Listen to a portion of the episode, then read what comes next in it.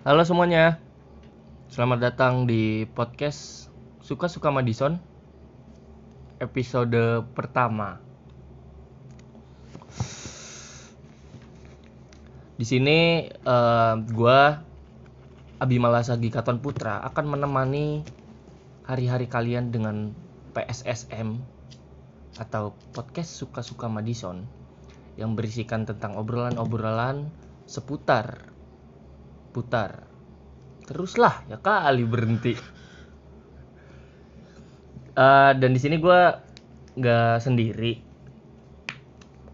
Di sini ada yang nemenin gue, yaitu ada Bopung dan ada Jodi. Bopung dan Jodi akan menemani podcast kali ini. Bopung dulu deh. Apa? Nama asli siapa, Pung? Bagus. Ya gue tahu nama setiap orang bakal bagus. Cuma maksudnya nama asli lo nya siapa gitu loh. Enggak sama meninggi gitu kalau nama lo bagus. Nama asli gue sebetulnya Bagus. Rahmat Setiaji. Oh emang bagus nama lo? Bagus. Gue kira lo meninggi. Kayak nama gue bagus gitu. Enggak, emang gue tahu nama orang pasti bagus. Cuma gue nggak tahu nama apa ya. Yes, my name is good. Yes. Your name is good. Yes. Fuck man. Ngentok. Bagus Rahmat Setiaji. Ya. Angkatan berapa? Kuliah di mana? Unpad. Kuliah di Unpad, jurusan Sastra Indonesia. Angkatan 2015. Gila, suara lu kecil banget udah kayak 2015. Wah, mantap gitu, semangat dong. Ini podcast isinya semangat semua ya. Kalau Jodi kenapa? Nama panjangnya? Jodiria di Kunto. Kuliah di Unpad juga. Angkatan? 2014. 2000 berapa? 14. 2000 berapa? 14. Kurang terdengar. 14. Oh, 14. Jurusan? Jurusan hukum? Iya bro. Berarti udah berapa tahun ya kuliah? Lupa deh ya? 5 6. Lu 5, dia 6 ya? Semester? 10. Oh lu sama kayak... Oh iya bener. Gue semester 10. Lu 12 ya? 12. Umur gue 2 tahun lagi lah di sini. Astagfirullah. Umur lu 2 tahun lagi di sini? Di kampus. Oh di kampus. Oh keren. Kalau gue sih emang ada rencana S2 gitu kan. Di Cambridge atau di... S2 di mana? Cambridge. Les bahasa Inggris lah S2 nya. Ada goblok, dia nggak tahu ini Cambridge University, tolol. Ya gue tahu, cuma ada ya. Goblok. Ada gue Cambridge yang waktu itu gue juga pengen beasiswa kan. Di Oxford. Oxford apa tuh? Capek gue bohong. Tapi udah ini belum sih? Kepikiran lulus kapan gitu? Udah. Apa dinikmati aja udah? Gue udah sih. Lu udah? Udah ada target lah istilahnya gitu. Udah kelewat. Oh udah kelewat. Target mah udah kelewat.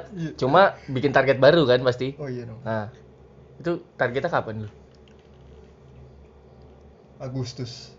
Target gue Agustus tahun ini. Selesai corona lah ya, amin. Gue nunggu sidang dong, ini tinggal nunggu sidang. Nunggu selesai corona juga ya pasti ya. Intinya ya. Gue nggak mau sebetulnya sidang online. Nah, gue ngulik informasi nih dari lo berdua. Ada bukan beberapa sih. Menurut gue, lo berdua itu cukup terkenal di kampus. Emang pasti lah kayak gitu. Iya oke. Tadi dulu nih, gue sebutin dulu lo terkenal. Kenal 6 orang lah. So good.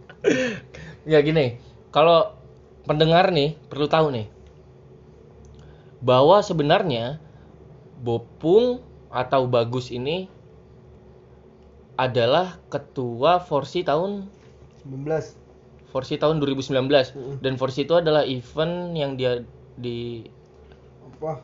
Event tahunan kampus. Event tahunan Unpad lah ya gitu ya, yang undang-undang artis. Dan Jodi ini ketua Kampung Jazz tahun 2018. Yeah. Dan itu adalah Kampung Jazz adalah event yang dibuat oleh Fakultas Hukum. Oke. Berarti kalau kalian ngadain event kayak gitu, itu musikan ya? Musik. Enggak sih, kalau gue kan Forci mah kan rangkaian, enggak cuma musik doang akhirnya. Oke, kayak gimana berarti?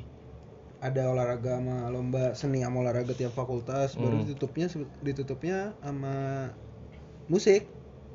Ditutup sama musik. Kalau lu, Jod? Kalau gue Kampung Jazz tuh emang pure musik aja sebenarnya. Tapi jazz ya? Iya, tapi jazz khusus di buka dikit jazz. Khusus di jazz. Tapi ada temen gue yang Brio, dia nonton juga Kampung Jazz. Wah. Baru nyabar gue. Nyabar.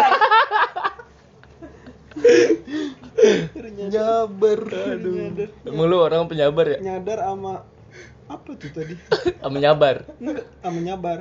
Nyadar menyabar. Yuk kita bahas.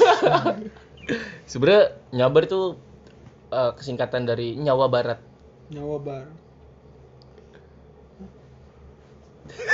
Masih kontol. Jawa. Oh, Jawa Barat. Haha, diketawain gitu dong. Haha, gitu aja. Gue nggak sanggup tadi, perut gue lagi sakit ini. Kalau nih, oke, berarti keduanya sama-sama megang event lah ya. Berarti nggak jauh-jauh dari organisasi lah ya. Beda dong. Gue nggak bilang itu organisasi dong. Ini pendengar perlu tahu nih, aneh semua nih. Orang gue bilang apa, dia malah bilang organisasi. Beda. Organisasi, kepanitiaan. Bedanya? Kalau organisasi itu setahun, dia ada masa periodenya. Setahun, 5 tahun. 4 tahun. Tapi kalau kepanitiaan mas setelah acaranya kelar ya kelar. Gitu. Lo pendapat lo juga sama terhadap kepanitiaan sama organisasi? Secara umum sama ya. Cuma kalau misalkan di fakultas gue sendiri stigmanya terhadap Kampung Jazz atau biasa disebut disingkat KJ itu dianggapnya sama anak-anak fakultas hukum sendiri itu udah sama kayak organisasi karena kasarnya masa jabatannya. Tahunnya. Itu setahun juga sama kayak organisasi yang ada di fakultas gue gitu. Jadi dari awal semester, bahkan dari sebelum awal semester itu dimulai pun udah ditunjuk gitu siapa ketuanya. Dan baru beres atau alias KJ-nya itu kapan ya pas tahun ajaran itu berakhir gitu. Berarti udah terstruktur ya dari sebelum-sebelumnya juga ya kalau bisa dibilang kayak gitu. Baik, Forci juga sama kan gitu? Forci gitu, tapi maksudnya kalau kita bentuknya kepanitiaan. Dan kalau boleh tahu nih, lu Forci lu ngundang siapa aja tahun kemarin? Siapa ya? Ada band. Ada. Sigit. Iya pasti ada band. Gue tahu karena musik. Gue tahu tuh acara pasti kayak gitu. Musik. Semua media yang gue datengin itu pasti Kontos. Kontos gak ada L ya? Oh gak ada. Ada band. Ya. Labil banget nih. Sigit. Terus Alpenkind, terus Upstairs. Nadin Sal apa? Sal Priadi. Oh, keren salon pas. Wow. Oh. Salep. But borok ya. Iya. Bisa. Sama Pamungkas, terus ada Legun, terus kalau band-band yang lokalnya ada Rasukma, Legun, Gops tadi, terus banyak lah, 15 band. Oh, itu 15 bandan. Itu udah plus total, udah ditotalin sama band-band yang lokal. Oke. Nah kalau lu Jod, siapa Jod? Kampung Jazz. Kalau waktu itu Kampung Jazz itu pertama ada Senar Senja.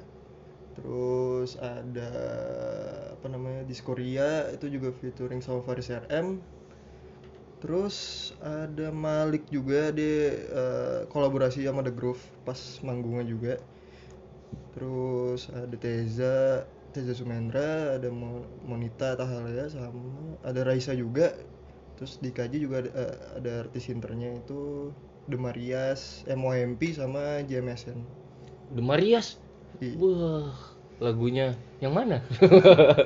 Oh, gue tahu lagu The Marias. Yang band ini enggak sih Spanyol ya dia? Bukan. Marias soalnya. Amerika. Amrik. Soalnya dia ini cuy, logat-logatnya ini Latin gitu loh. Marias. Terus ada lagu beberapa yang Latin juga gue tahu tuh gitu. Iya serius, demi Allah gue tahu. Astagfirullahaladzim, lu semua meremehkan pengetahuan musik, pengetahuan alam. IPA. Oh salah ya, musik, pengetahuan musik, pengetahuan musik. Susah nggak sih ngadain event kayak gitu? Susah. Siapa dulu nih? Siapa dulu, serah. Sweet deh, nggak kelihatan mau pendengar. Dengar deh, denger aja denger. Ya, gua dulu. Gunting batu kertas. Jodi. Jod. Kalau ditanya susah gampang ya lebih banyak susahnya sih. Pasti. Iya, cuma kalau misalnya dibilang gampang juga itu tergantung lu bawanya gimana pas ngejalanin itu. Selama lu emang enjoy dan ya enggak dibawa pusing banget. Ya santai sih. Kalau dari lu nih, persentasenya berapa banyak kesulitannya? 1-10 ya? Boleh. Kesulitan? 11. 10. Melampaui. 11 berarti effortnya lu ini banget ya di situ. Harus. Dan lu, Pung? Kalau gua kalau kata tunggu sih lawakan bapak-bapak lu. Sersan, serius tapi santai. Gua enggak pernah gua. Aduh, anjing itu. Kalimat bapak-bapak. Gua pernah denger bapak gua kayak gitu. Ya, maksudnya kalau gue kayak ya gitu, ya biasa aja sih. Maksudnya nggak ribet-ribet amat, nggak susah-susah banget.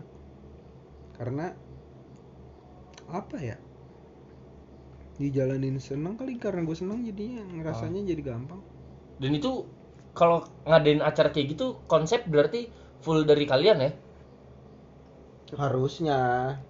Ya harusnya memang begitu. Maksudnya secara ini konsep dasarnya deh. Di luar tambah-tambahan nanti dari orang lain mungkin atau gimana, yang penting gitu, kalian udah punya konsep dasar gerak gitu loh. Iya kalau gue kayak gitu. Kalau lu? Kalau gue sih bener konsep dasarnya tuh bukan tentang konsep acara, tapi lebih ke apa namanya keuangan. Jadi lebih ke pemasukannya gimana, terus pengeluarannya harus berapa segala macam tuh gue lebih mengkonsepin ke arah situ. Cuma kalau misalkan apa namanya ke konsep acara tuh gue lebih menyerahkan itu semua ke divisi acara kayak gitu. Oh. Jadi kalau misalkan ya anak acara nih dia mau konsepin nih KJ yang ini mau dibikin kayak gimana, ya gue nggak terserah lah nih kalau misalkan emang oke ya udah, asalkan emang budgetnya masuk gitu. Nah masalahnya gue tahu ya event bukan event ya event Forci dan KJ itu atau Kampung Jazz melibatkan banyak sekali panitia, sangat banyak menurut gue ya, dan itu juga mahasiswa semuanya. Dan yang gue tahu juga ya namanya mahasiswa nggak sih, kayak dia punya jadwal kuliah, dia punya tetek bengek itu sendiri di luar kepanitiaan itu. Kepanitiaan lain lah. Kepanitiaan lain bisa jadi, terus dia mungkin anaknya ambis, kayak misalnya tugas baru dikasih hari ini dikumpulin minggu depan, dia udah ngerjain 2 bulan sebelum dia masuk kuliah gitu loh kayak. Dia nanya ke seniornya, tugas-tugas besar depan apa aja sih? Ada yang kayak gitu loh. Hah? Enggak, kalau gue lebih ke kerjain lah, tolong gitu. Astagfirullahaladzim, enggak lah. Terus. Nah, masalahnya itu memanage orang, gue yakin itu susah. Manajemen orang susah karena memanage diri sendiri pun kalian masih sulit kalau gue lihat. Kok ketawa sih? Sepakat ya? Sepakat gue. Kalau lu gimana, Jod? Manage orang? Kalau gue sebenarnya nggak mau ambil pusing. Jadi setiap orang yang punya kewajiban gitu misalkan kayak dia harus ngapain itu pasti gue tanya, lu tahu kan lu harus gini, ya udah lu kerjain. Terus kalau misalnya nggak dikerjain ujung-ujungnya ya udah gue tanya, lu kemana, lu ngapain aja gitu. Ya udah kalau misalnya ternyata dia nggak ngerjain, tindakan dia tidak sesuai dengan omongan dia, ya udah itu gimana ntaranya aja. Cuma kalau misalnya emang kayak gitu biasanya ujung-ujungnya yang take over tuh yang ada di atasnya. Kayak gitu. Termasuk lo? Termasuk gue, bisa jadi termasuk gue. Tapi kemarin pengalaman lo megang KJ, lo pernah nge-take over apa gitu? Enggak sampai enggak. Lu? Kalau gue ya balik lagi sebetulnya kan kalau acara di kampus kan namanya kepanitiaan sukarela ya. Pasti banyak mau datangnya pas suka, susah datang pas rela-relaan. Gimana? Sukarela. Ini kan kepanitiaan sukarela. Ya pasti banyak yang kenapa susah gitu yang ngatur si anak-anak. Ya karena sukarela itu orang datang pas suka, pas lagi suka gitu, misalkan closing, pasti gue datang tuh. Tapi pas lagi untuk merelakan sesuatunya kayak misalkan datang rapat lah. Ya, itu kan perlu kerelaan ya. Itu susah. Makanya sukarela tuh ngomongin masalah itu, gampang lu datang pas suka, susah datang pas rela gitu. Anjay. Terus lu kiat-kiat lu? Kalau gue udah dari awal ngecek gitu. Ngecek nih korek nggak bisa nyala kan ya? Ada korek ada tadi, ada tuh. Yo Allah, gua gua udah nyusun strategi kalau dari awal gimana caranya gua kerja dengan 300 orang, kerja dengan tim kecil sama kerja sama yang tim yang lebih kecil banget gitu. Jadi saat orangnya banyak gue tahu gimana cara kerjanya, tapi gimana pas ada orang yang malas-malasan gue tahu gimana cara kerjanya, dan juga pas dengan bener-bener cuman beberapa orang doang gue bisa ngerjain. Jadi gue udah punya konsep-konsep, plan-plan gitu lah ya. Iya, plan-plan yang gitu-gitu deh. Tapi kalau menurut lo acara lo kemarin pada sukses gak sih? Coba dulu nih ya. Maksudnya kita menilainya dari faktor ini ya, bukan dari faktor ego ya, tapi dari faktor pelaksanaan atau eksternal yang lain. Kalau dari gua, sebetulnya kalau misalkan dibilang sukses mah nggak tahu ya, maksudnya itu mah pandangan orang aja, karena 10 tahun Forci bisa dilihat aja tuh, lu bandingin aja 10 tahun ke belakang kayak gimana. Terus kalau ngomongin dari gestar, hitungan Forci nggak cuma dari gestar gitu. Tapi kalau misalkan gue punya satu acuan yang lebih ini sih, sebetulnya acuan yang lebih apa ya, akurat gitu, bahwa dari 10 tahun Forci nggak pernah nggak surplus gitu, pasti defisit terus. Tapi pas tahun kemarin baru pertama kali Forci surplus. Alhamdulillah. Ya, iya dong. Alhamdulillah dong, bilang puji Tuhan. Enggak, alhamdulillah. Apa? Alhamdulillah. Nah, mantap. Jadi lu apanya nih? Apa aja dah.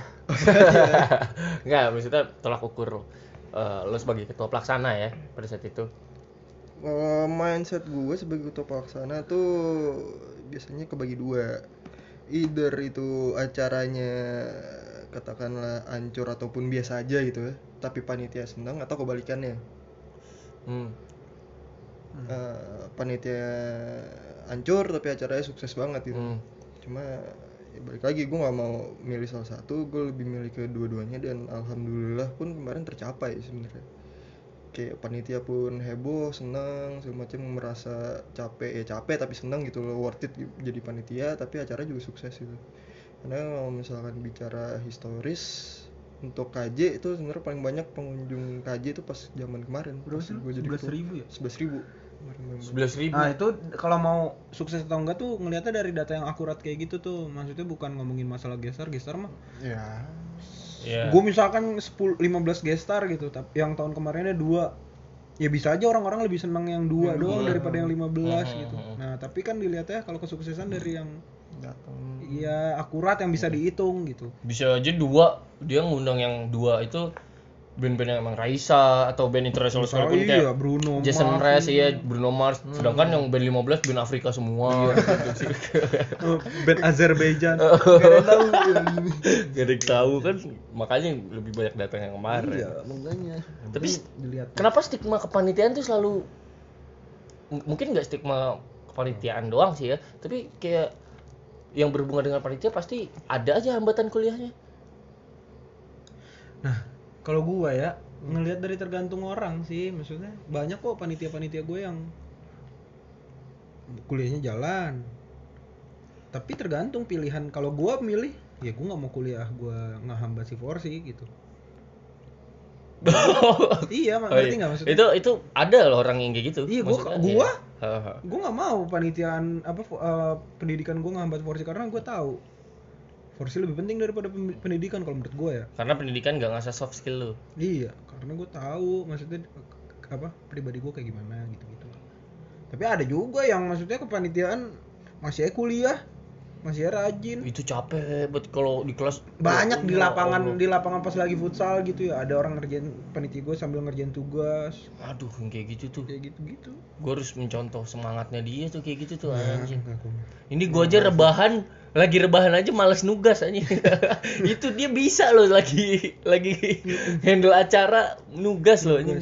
Yang kayak gitu-gitu. Enggak, kalau menurut gue sih enggak tergantung kepanitiaannya atau apa ya. Tergantung orangnya. Iya, tergantung. Mau gimana? Tapi kenapa yang disalahin selalu acara itu ya gitu? Kayak anjing gue nggak mau ini dulu deh, kayak kuliah gue hancur nih kemarin gara-gara ini. Mungkin itu manajemen waktunya dia kali. Ya biasalah, manusia pasti selalu nyari pembelaan gak sih? Untuk tidak terlihat bodoh. Iya. Padahal masalah sendiri. Iya, tapi ya nggak tahu lah. Dari lu? Kalau dari gue balik sama kayak Bopung gitu. Ngeliat ke orangnya lagi aja, ya gimana sih dia nge-handle waktunya gitu kan. Ya kita semua tahu lah kesibukan orang-orang tuh pasti nggak cuma di satu kepanitiaan itu gitu ya. Ada kuliah, ada kepanitiaan lain, belum yang di luar-luarnya kan, di luar kuliah gitu belum ada masalah di... Cuman permasalahannya adalah ketika dia masuk kepanitiaan gitu, dia ada komitmen yang dia udah sebut gitu loh, yang udah dia janjiin. Udah tuh gimana dia memegang janjinya aja kalau menurut gua sih.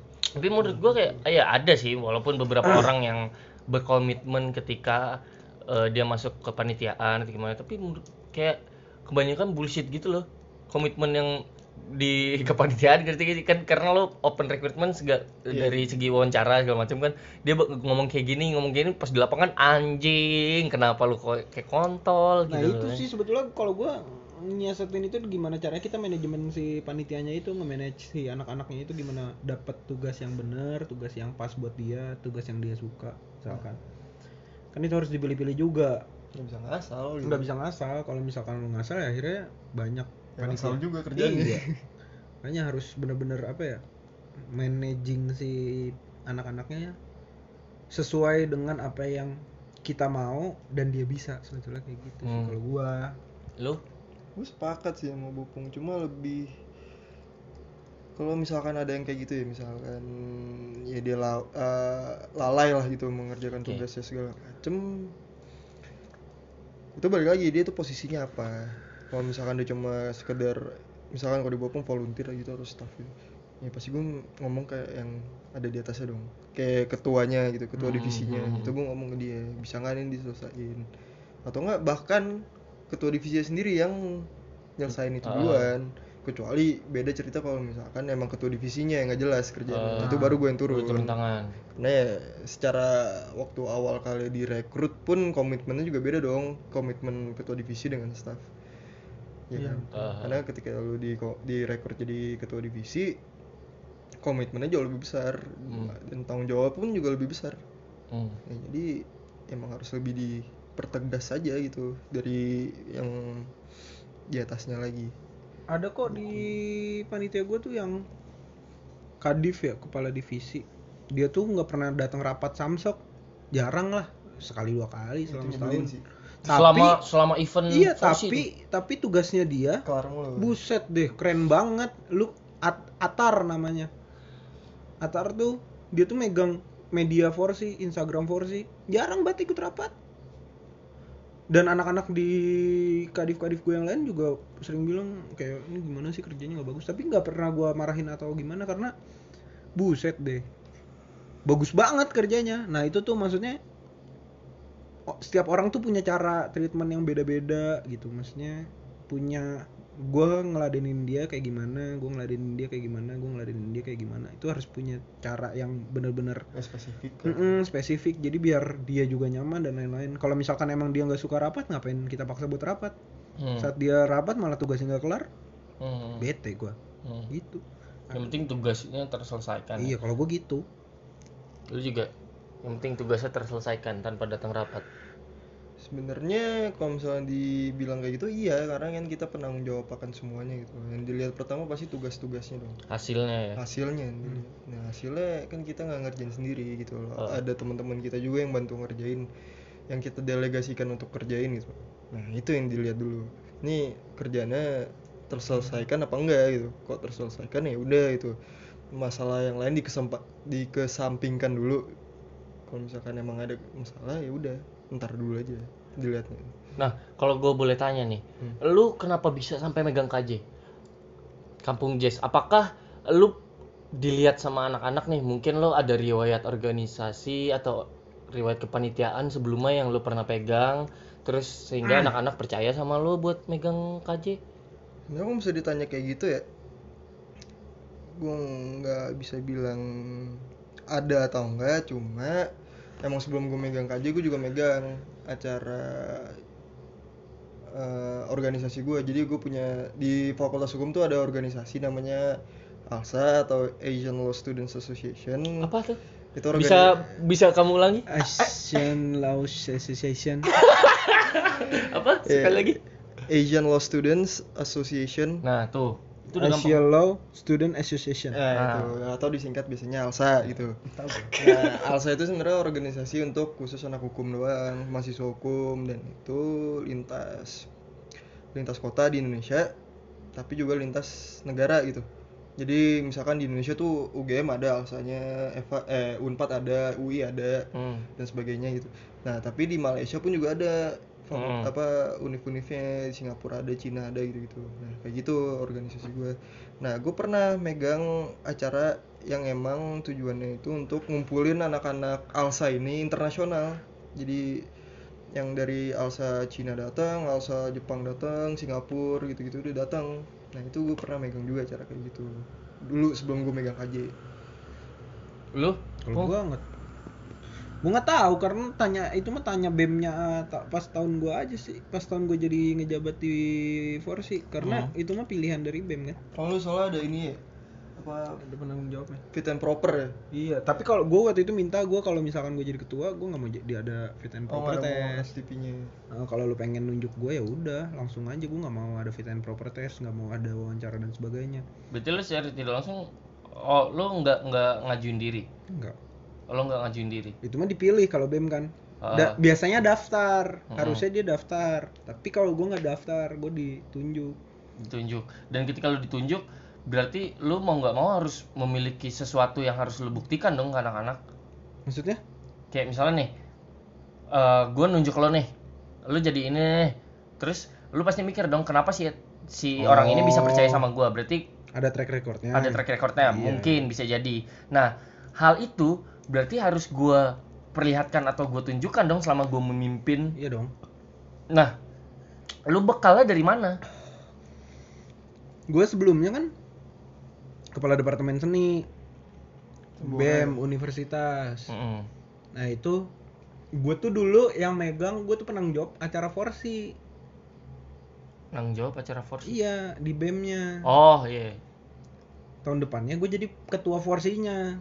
Jadi mungkin gue udah tahu dari tahun sebelumnya, gue tahu gimana Forci bla bla bla. Dari situlah. Jadi gue udah tahu Forci itu ya udah lama. Udah ngelihat gue dari maba udah supporteran. Terus tingkat 2 gue jadi kadep di BMFIB, jadi ketua kontingen sastra. Terus yang ketiga jadi kadep Senbora, seni budaya olahraga juga di BEM Unif, yang megang prokernya Forci, program kerja. Baru tahun selanjutnya gue jadi ketua Forsinya. Malah sebetulnya turun jabatan gue, tapi udah amat. Iya sih, bener. Jatuhnya turun sih. Emang turun ya, kayak misalkan lu jadi apa namanya anggota Senbora kan lu yang ngawasin di atas. Sama aja kayak misalkan kalau di pemerintahan gitu ya, siapa Imam Nahrawi tahun kemarin, ketua Asian Games-nya kan siapa? Wisnu Tama. Erick Thohir. Nah, tahun depannya si Imam Nahrawi jadi ketua Asian Games gitu ya, sama aja. Karena dia mungkin bisa jadi mantau dulu nih. Bisa mantau dulu nih. Dan mungkin enggak ada ketua yang mau lagi kan. Mungkin nggak ada yang mau, kayak pusing banget gue nggak mau dah. Kali ya kan emang Forci kan sebetulnya takut. Kalau gue itu pasti nggak ada yang mau lagi. Nggak ada yang mau. Karena takut kocek pribadinya kekuras, takut ya pertanggungjawaban lah. Itu. Dan ada gengsi juga nggak sih? Gengsi apa nih? Maksudnya gini, mungkin ya yang dihasilkan event-event sebelumnya itu dia takut gak bisa nyamain atau melebihi itu gitu. Dia takut di bawah itu. Iya, itu. Malah sebetulnya kalau gue sih ngebacanya Forci kenapa orang-orang pada takut megang Forci gara-gara takut apa dari 10 tahun Forci kan mikirnya Forci itu selalu rugi, selalu defisit, harus nombok gitu-gitu. Harus mabok. Nombok. Oh, mabok. Mabok lain sih. Selalu nombok. Jadi kayak takut lah. Iya, balik lagi duit pribadinya kekuras gitu. Iya. Ya. Lu? Alasan pribadi. Kalau gua sih gua nggak mikirin sih ini ntar KJ-nya itu akan lebih baik apa enggak. Cuma tapi gua nggak bisa mungkirin itu emang terjadi gitu loh. Gua pikirin itu emang beneran terjadi, tapi itu baru terjadi ketika gua udah ngejabat. Ketika gua belum ngejabat yang gua pikirin adalah ini gimana nih KJ bisa jalan apa enggak ya gitu. Sebatas itu doang. Misalkan gue maju. Udah sesimpel itu, gue gak mikirin tahun lalu itu lebih baik dari apa yang ntar gue jalanin apa enggak sebenarnya. Itu baru kepikiran ketika gue udah ngejabat. Dan pas gue ngejabat pun kepikiran, tapi itu gak jadi patokan. Kalaupun emang ternyata lebih jelek, ya wayahna gitu. Terserah, ya udah yang penting jalan kok, gak skip atau gak hancur gitu. Kayak gitu aja. Gak melulu soal tahun ngeblak kemarin lebih bagus apa enggak, yang penting tahun gue harus keren ya gitu. Itu lebih bagus atau enggak ya itu mah urusan belakang. Tapi kan pikirannya gue pengen konsep yang gue ada di otak gue kejalanin semua tuh. Lu kangen nggak buat megang event? Kayak lu sekarang udah bisa dibilang kalau dari sudut pandang akademik lu udah diharuskan lulus gitu loh, lu pada beratnya ya gitu. Diharuskan lulus kan, iya nggak sih, kayak diharuskan lulus dari sudut pandang akademik mah kayak lu ditekan buat cepet-cepet lulus kayak gara-gara lu udah angkatan segini lah itulah. Nah, lu kangen nggak sih pengen megang titit? Megang apa? Kangen banget. Nah kalau gue sih maksudnya kangen. Megang titit. Sama sponsor aja. Sponsor. Kalau kangen mah hitungannya enggak, karena gue udah ngejadiin event ini jadi profesi aja sih sebetulnya sekarang. Jadi gue setelah Forci banyak event yang gue pegang juga, maksudnya ya banyak, tapi event gue jadiin profesi sih pengennya gitu. Jadi nggak ada kangen-kangenan, tapi tiap hari gue gawain itu gitu aja. Lu? Kalau dibilang kangen mah ya ada. Kalau tingkat kampus iya, Tingkat kampus iya. Iyalah. Iya. Mikirnya udah nggak bisa. Iya sih bener. Sepakat sih gue, tapi kalau misalnya tingkat kampus iya, cuma kalau misalnya tingkat di atas kampus, balik lagi nyari duit di situ ya nggak bisa dibilang kangen juga sih, lo harus. Iya, harus nyari duit di situ. Karena gue yakin kayak ya oke lah tingkat kampus kenapa mungkin lo pada kangen, karena pada saat itu lo lagi ngejalanin sama anak-anak lo, ada vibes, ada situasi, ada mungkin situasi yang emang nggak bisa diciptakan secara sengaja gitu. Iya. Kayak, aduh, gue kangen banget nih. Pas kemarin tuh si doi kayak gini-gini gitu loh. Terus lo bisa nyari nit di dalam situ, ya gak sih? Enggak. Aku emang apaan Jod? Tidak tahu. Kan nyari duit. Nyari itu apa? Duit. Kayak oke, misalnya, betul. Aduh ada duit yang bisa. Gue kedengeran nama. Enggak, kalau gue duit enggak. Oh gini, nyari ilmu. Nyari ilmu pasti. Nyari ilmu kan pasti. Ilmu apa tuh? Ilmu hitam. Kalau lu ilmu apa? Kok mikir sih? Apa aja deh. Yang penting ilmu ya. Yang penting itu ilmu yang bermanfaat. Ilmu tuh pasti berkah. Ah, mantap sekali. Ilmu, walaupun ilmu apa aja berkah. Lu setuju nggak, Pak? kalau gue bilang lu pada nih, ini udah tahun lu belum sih? Harusnya udah tahun lu belum sih? Tahun gue apa? Tahun lu buat lulus? Udah kemarin tahun gue lulus, gila. Tahun lu? Udah lewat apalagi gue. Bisa jadi salah satu faktor gak? Kenapa gue gak lulus? Hal itu. Iyalah, kalau gue emang karena gue lulus, gue bisa lulus dari tahun kemarin. Ini emang gue tunda. Bukan gue lewat lulus gara-gara gue bego gitu, tapi emang gue tunda lulus. Kalau gua karena salah satu event yang lu pegang itu nggak bisa lulus, karena kalau di BEM atau di organisasi tingkat kampus, kalau mahasiswa yang udah lulus nggak boleh megang acara kayak gitu. Jadi gua nggak bisa lulus, bukan nggak lulus tapi nggak bisa lulus. Ini ya, jatuhnya mahasiswa aktif kan? Iya, harus mahasiswa aktif ya. Lu sama, gua juga gitu. Kayak emang udah ada aturannya juga di konstitusi BEM fakultas gua. Pokoknya yang semua megang acara tuh harus mahasiswa aktif itu, bukan mahasiswa yang udah lulus atau pasif lah jatuh gitu. Nah, kayak gitu. Terus sekarang kenapa? Corona. Iya. Udah males. Kalau ditarik lagi ke belakang? Males. Kan tadi udah dibilang karena corona udah males, makin males ya. Tips and trick dong. Gimana biar enggak males? Megang acara nih, tapi tetap stabil. Walaupun kalian enggak stabil. Tetap stabil maksudnya kuliah, kehidupan gitu. Sebetulnya enggak ada yang bisa bikin itu jadi stabil kecuali diri lu sendiri gitu. Maksudnya kalau lu pengen kuliah jalan atau panitian jalan, menurut gue sih itu hal yang kalau lu tingkatnya jadi ketua ya, bukan staff, bukan kadif, tingkatnya ketua gitu. Hal yang mustahil sih buat tetap fokus mah. Kalau gue ya, gue ngerasainnya sibuk parah nih. Tapi itu tergantung sama skala acaranya sih. Iya sih. Ya kalau ngomongin event besar ya, kalau event besar nggak bisa. Kalau emang skala acaranya sebesar itu ya emang bukan rada sulit lagi, emang sulit banget. Nggak bisa. Karena kayak misalkan simpelnya aja Jod, misalkan kayak orang kerja sponsor itu, perusahaan itu kan kerja Senin sampai Jumat. Kita kuliah Senin sampai Jumat. Sabtu Minggu tetap pasti libur kan? Kalau Sabtu Minggu.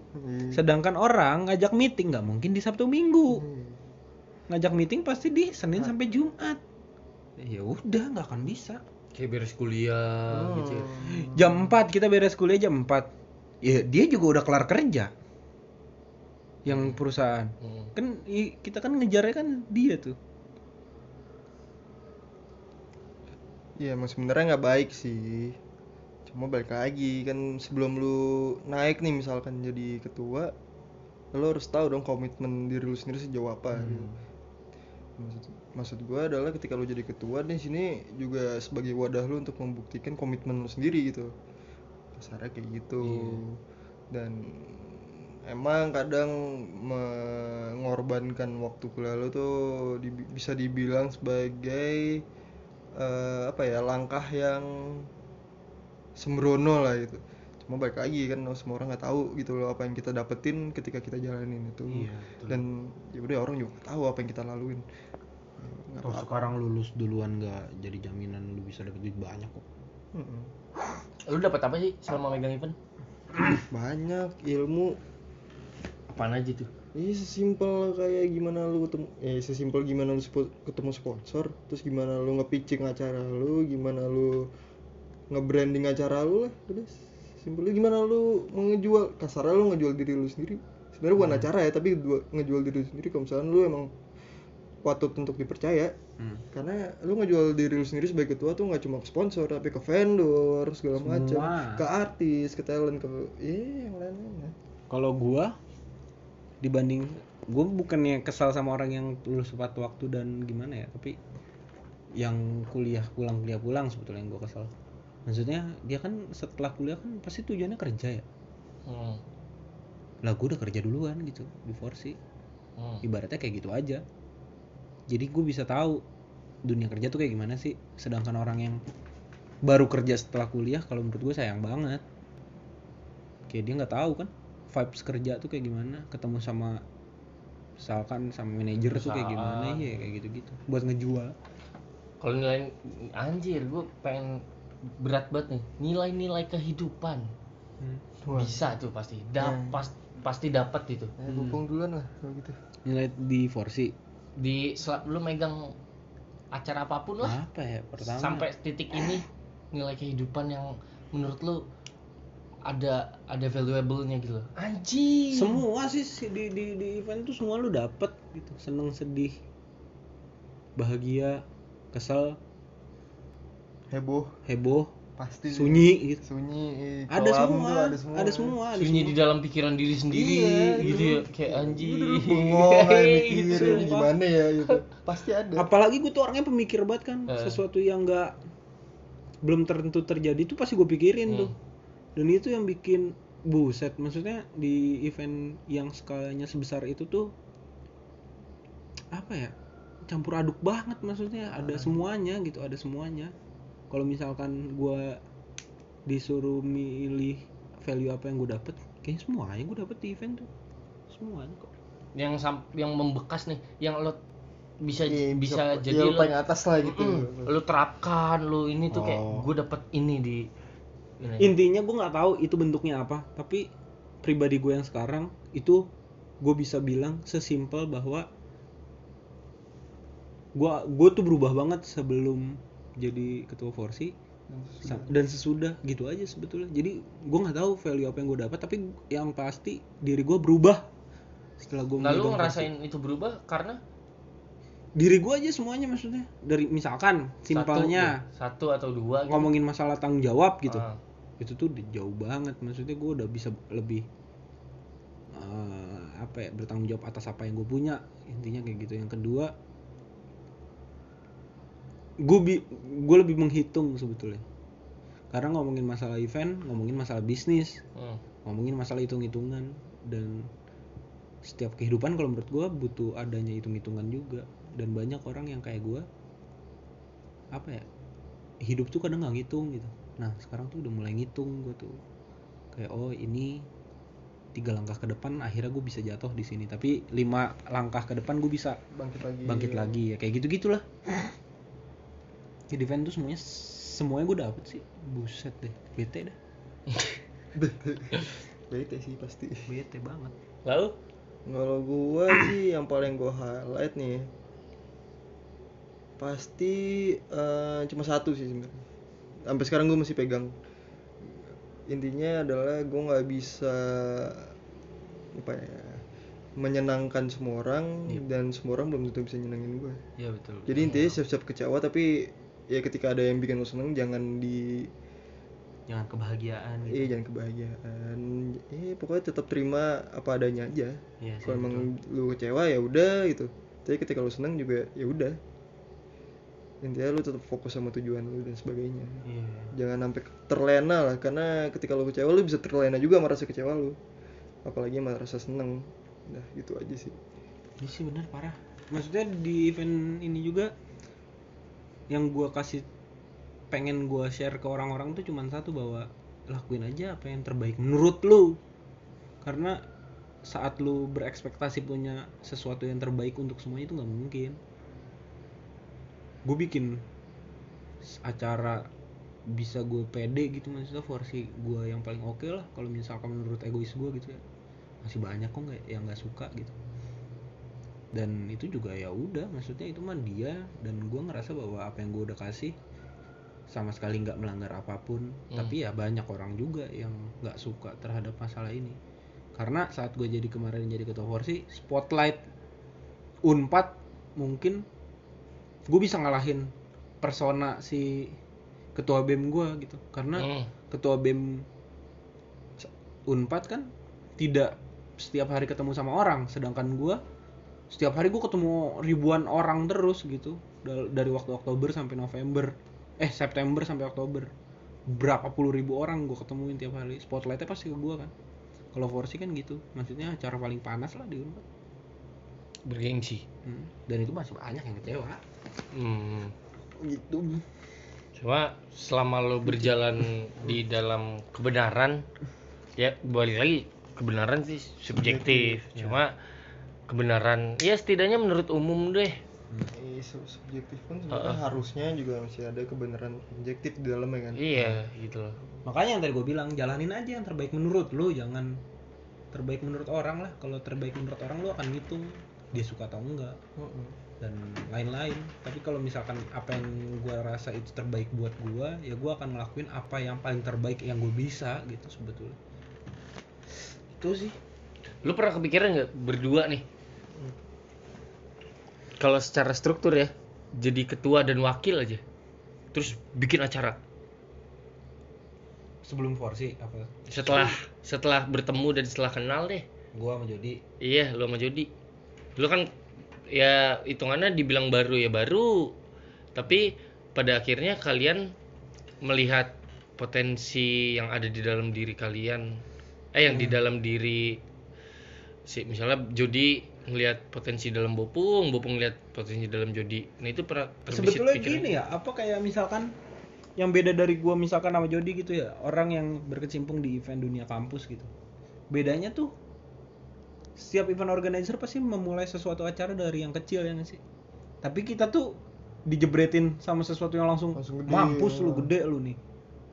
Jadi gua kayak ngerasa bahwa kapasitas ini nggak boleh gue buang sia-sia nih, makanya akhirnya ya kayak gue ngeliat Jodi ya emang banyak visi dan misi yang sejalan juga, emang pengen, pasti pengen lah, siapa yang nggak pengen ketemu sama yang cocok gitu. Iya. Itu sama sih gue sama sama gue kayak Bopung juga ya. Maksudnya kalau misalnya ditanya kayak gitu ya, kayak lu nanyain ke kita pengen gak sih kita bikin struktur sendiri terus bikin acara lagi sendiri gitu dengan komposisi kayak gue atau gue punya jadi ketua dan sebaliknya. Ya dibilang pengen mah pengen gitu, makanya balik lagi kita perlu perencanaan yang lebih matang dan sebagainya. Gak serta-merta kita ngomongin siapa sih ketuanya atau siapa wakilnya gitu, enggak gitu. Siapapun ketuanya atau wakilnya selama emang visinya sama ya kenapa enggak. Yang gampang dari gua sama Jodi saat bikin Forci sama KJ tuh cuma satu, bahwa Forci udah ada template-nya, KJ juga udah template-nya. Saat kita pengen bikin sesuatu yang baru, kita kan nggak punya template sama sekali. Nah itu yang harus diperhitungkan. Kayak podcast ini kan baru banget ini anjing, sumpah ngulik kayak kontol. Aku pengen teriak anjing, susah banget ngulik podcast doang ya. Apa kita yang gaptek atau gimana? Gaptek. Gaptek bareng. Irfan mau gaptek lagi? Gaptek. Iya. Yeah. Jadi gitu. Apa yang bisa kalian tularkan ke mungkin orang yang pengen yang megang, pengen ya kayaknya asik sih di ketua, jadi pemimpin asik mungkin gitu. Karena gue yakin ada ketakutan-ketakutan. Nah, bagaimana caranya mengalahkan ketakutan itu? Melalui ya mungkin tips and trick dari kalian. Coba dulu. Kalau gue ditanya gimana cara yang menghadapi rasa takut, satu sih, gue selalu bermindset rasa takut itu pasti selalu ada. Dan gue juga selalu bermindset ketika lu takut itu karena lu belum tahu cara ngadapinnya gimana, dan rasa takut itu pasti selalu ada tentang apa yang belum kejadian itu. Dan yang gue harapin adalah ketika emang yang lu takutin itu kejadian, lu jangan mikir lu nggak tahu, karena pasti akan selalu ada jalannya dan pasti lu nggak akan takut di situ. Gitu aja sih. Kalau gue sih banyak orang yang pengen jadi megang acara bla bla bla gitu ya, tapi harus dilihat juga maksudnya ke dirinya, lu pengen megang acara karena apa gitu. Apakah karena kayak misalkan di Forci terkenal banget, Forci panitianya cakep-cakep gitu. Kalau lu pengen cuman dapetin cewek di Forci mah jadi wasit futsal juga bisa ya? Bisa aja. Masuk Forci ah. Maksudnya ya kayak gitu, maksudnya tujuan lu masuk Forci apa dulu? Tapi tergantung gak sih, kalau muka kayak Irfan mah bisa. Bisa. Lu harus pendengar harus tahu muka kayak Irfan. Irfan coba bisa. Search aja Irfan Madison. Virus bentuknya. Maksudnya itu, maksudnya tujuan lo apa gitu. Terus dicabut nih. Saya orang miskin, saya mau minta rokok. Dan apa ya? Kita harus tahu tujuan kita tuh apa, dan juga emang enggak ada Irfan. Dan juga halang rintang itu yang tadi Jody bilang emang banyak. Tapi gimana caranya lu strict sama apa yang lu pengen dan lu butuhkan aja. Jadi jangan sampai halang rintang itu malah bikin jadi lu mundur atau gimana. Ya yang pasti banyak halangannya tapi banyak jalan menuju Roma gitu. Sepakat. Udah, gue lapar, pengen makan. Sampai bertemu di lain kesempatan. Dadah.